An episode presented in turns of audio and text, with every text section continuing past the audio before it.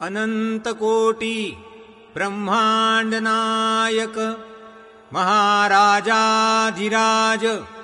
योगिराज परब्रह्म सच्चितानन्द भक्तप्रतिपालक शेगावनिवासी समर्थ सद्गुरु श्री गजानन महाराज की जय मी पॉडकास्टर लोकांनी लोकांसाठी केलेले पॉडकास्ट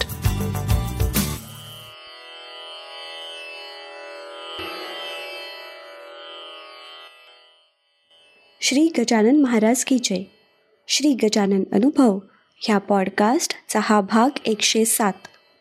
तू कल्पतरू वा चिंतामणी. जय गजानन. मी शिवाजी शिंदे पुण्यात असतो. एकोणीसशे छप्पनचा माझा जन्म आणि एकोणीसशे ब्याऐंशीचं माझं लग्न. लग्न झालं गिरिजाचा पत्नी म्हणून माझ्या आयुष्यात प्रवेश झाला. गिरिजाची आजी नियमानं गजानन विजय वाचायची आणि म्हणून गिरिजाला तिच्या लहानपणापासूनच गजानन महाराज माहिती होते. अर्थातच लग्नानंतर तिचं पोथी वाचन सुरू राहिलं. ती मंदिरातही जायची. तिच्याकडून मला ती पोथी गजानन महाराजांची आहे एवढं कळलं होतं. पण माझ्या जीवनात गजानन महाराजांची भक्ती सुरू होण्याचे कारण गजानन महाराजच आहेत असंच म्हणावं लागेल. मी असं म्हणतो याला कारण आहे.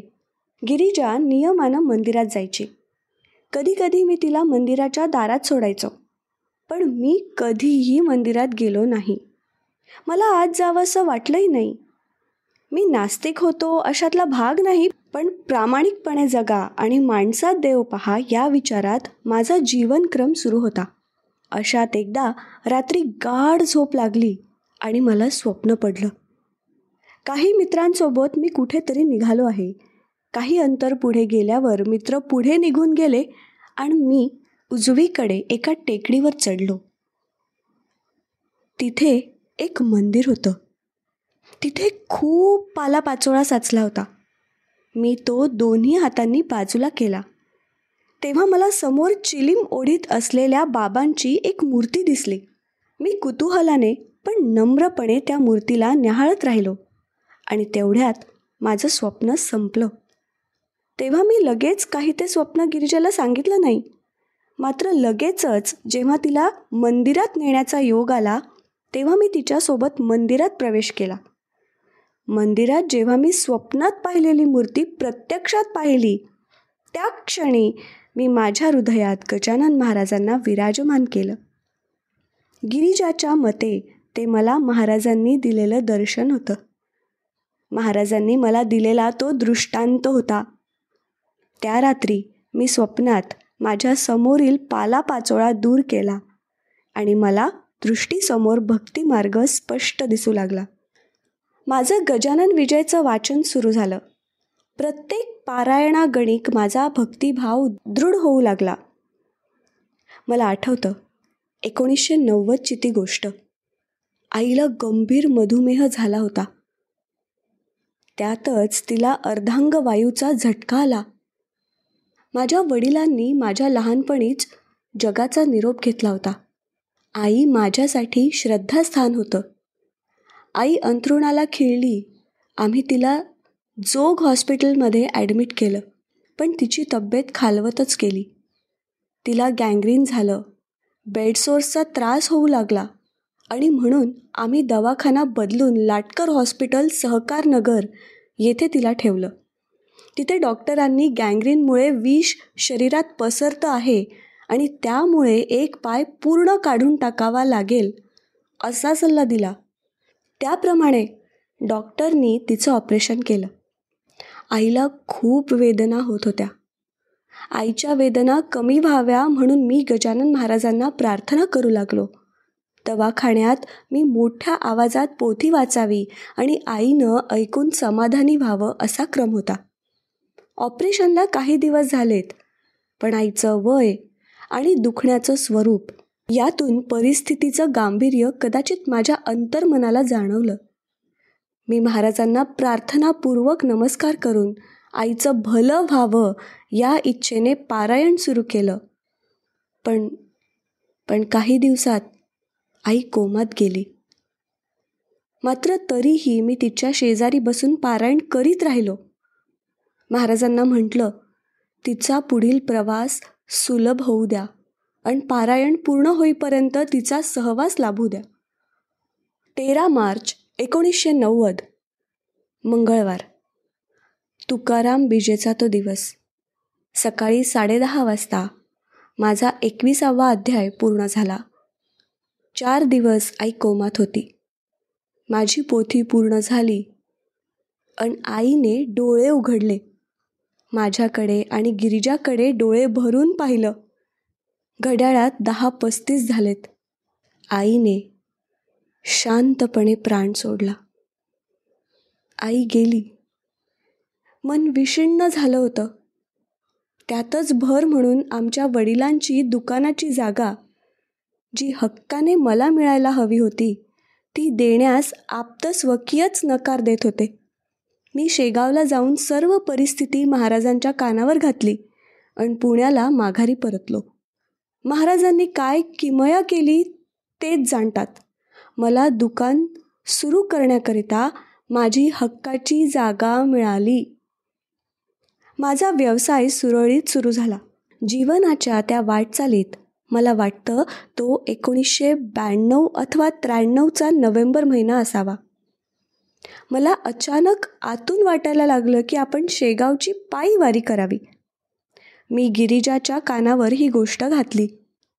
एक दिवसमध्ये गेला दुसऱ्या दिवशी सकाळी खांद्यावर एक शबनम बॅग अडकवली. दोन ड्रेस एक चादर आणि पाण्यासाठी एक बरणी घेऊन मी शेगावची वाट धरली. एकटाच शेगावच्या दिशेने चालू लागलो. मी मनात ठरविलं की वाटेत कुणालाही जेवण मागायचं नाही. कुणी दिलं तर ठीक अन्यथा महाराजांची इच्छा. दुसरं म्हणजे रात्रीचा मुक्काम एखाद्या मंदिरातच करायचा. पहिल्या दिवशी दिवसभर पाय चालत होते आणि मनात विचारांचं द्वंद्व चालू होतं. वाटू लागलं आपण अविचार तर करीत नाही. संध्याकाळी वाघोली गावापर्यंत पोचलो तिथे एक महाराजांचं मंदिर होतं. त्या मंदिरात प्रवेश केला. महाराजांना नमस्कार केला आणि पूर्ण शरीरात एका अनामिक ऊर्जेने प्रवेश केला. नंतर उत्साह वाढतच राहिला. तिसऱ्या दिवशी नगरजवळ पोचलो. थकवा जाणवू लागला. मनात विचार आला की थकव्यावर उत्तम उपाय म्हणजे दूध. पुन्हा विचार केला आपण वारकरी. आपलं काम देवाचं नाम. ओम नम शिवाय म्हणत चालू लागलो. ते भिंगार नावाचं गाव होतं. तिथल्या मारुती मंदिरात घंटानाद केला. उपस्थित मंडळींची अनुमती घेतली आणि भिंतीशी पथारी पसरली. तिथले गावकरी थोडा वेळ गप्पा करीत बसले. चौकशी केली आणि निघून गेले. तासाभरानंतर मला कुणीतरी आवाज दिला. माऊली निजलात का? हे घ्या. घरून गाईचं ताजं दूध काढून आणलंय तुमच्यासाठी. गावातील बेंद्रे नावाचे गृहस्थ माझ्यासाठी दूध घेऊन आले होते. माझी ही शेगाववारी एकूण अकरा दिवस चालली. या काळात गजानन माऊली भक्त वात्सल्य खरोखरी याचा अनुभव माऊलींनी अनेकदा दिला. एके दिवशी जालन्याच्या जवळपास असतानाची गोष्ट. मला सकाळपासून काहीही खायला मिळालं नाही. दुपारचे दोन वाजले. एका शेतात विश्रांतीसाठी थोडा पहुडलो. वाटलं आज महाराज आपल्याला उपाशीच ठेवणार. थोडा वेळ डोळा लागला जाग आली. तो दोन चार मुलं बाजूला उभी होती. त्यांनी माझ्यासाठी बारा पंधरा मोठी संत्र आणली होती. देऊळगाव राजाजवळ एका दत्त मंदिराचे शेजारी एक सरदारजी आणि त्यांची मुलगी. त्यांचा ढाबा होता. त्या दिवशी माझा गुडघा खूप दुखत होता. चालणं असह्य होतं. त्यांनी माझा पाय वीट आणि निरगुडीचा पाला यांनी शेकून दिला. तेव्हा पाय दुखायचा जो थांबला तो नेहमी करताच. खामगावजवळ एक उंडरी नावाचं गाव लागलं. तिथे एका वयस्कर गृहस्थांनी आग्रहाने जेऊ घातलं. म्हणाले माझं जीवन संपत आलं. मी तृप्त आहे. शेगावच्या वाटेवर चालणाऱ्यांना दोन घास प्रेमानं खाऊ घालावं. यातच आता जीवनाची धन्यता आहे. शेगावला चारही दिशांनी येणाऱ्या वारकऱ्याच्या सेवेत असे शेकडो सेवेकरी आपली सेवा देत असतात. नामस्मरण करीत पायी वारी करण्याचं पुण्य फार मोठं असतं असं म्हणतात. पण या सेवेकऱ्याचं पुण्यही मोठंच असतं. कारण वारकरी जेव्हा त्याला हात जोडून जय गजानन म्हणतो तेव्हा मूकपणे घडत असलेल्या सेवेला सेवकरी नामस्मरणाची जोड देत म्हणतच असतो. श्री गजानन श्री जय गजानन जय गजानन श्री गजानन श्री गजानन जय गजानन. जय गजानन जय गजानन. आत्ता आपण ऐकलात हा अनुभव आहे श्री शिवाजी शिंदे पुणे ह्यांचा जयंत वेलणकर ह्यांनी शब्दांकित केलेले. पौर्णिमा देशपांडे हिच्या आवाजात आणि नचिकेत शिरे प्रस्तुत श्री गजानन अनुभव ह्या पॉडकास्टचा हा भाग. हा पॉडकास्ट तुम्हाला कसा वाटला हे आम्हाला नक्की कळवा.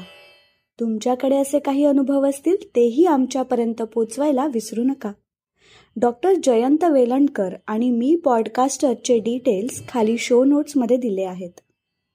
दर गुरुवारी नवीन अनुभव ऐकण्यासाठी मी पॉडकास्टर चॅनलला नक्की सबस्क्राईब करा आणि इतरांना पण शेअर करा. तुम्हाला जर घरी समर्थ सद्गुरू श्री गजानन महाराजांची उपासना करायची असेल तर त्यासाठी डॉक्टर जयंत वेलणकर यांनी रेकॉर्ड केलेल्या साधनेचा आपण लाभ घेऊ शकता. त्याची लिंक खाली दिलेली आहे. मी पॉडकास्टरचे इतरही पॉडकास्ट नक्की ऐका. पुन्हा भेटूया पुढच्या गुरुवारी एका नवीन अनुभवासोबत. तोपर्यंत श्री गजानन जय गजानन. श्री गजानन जय गजानन.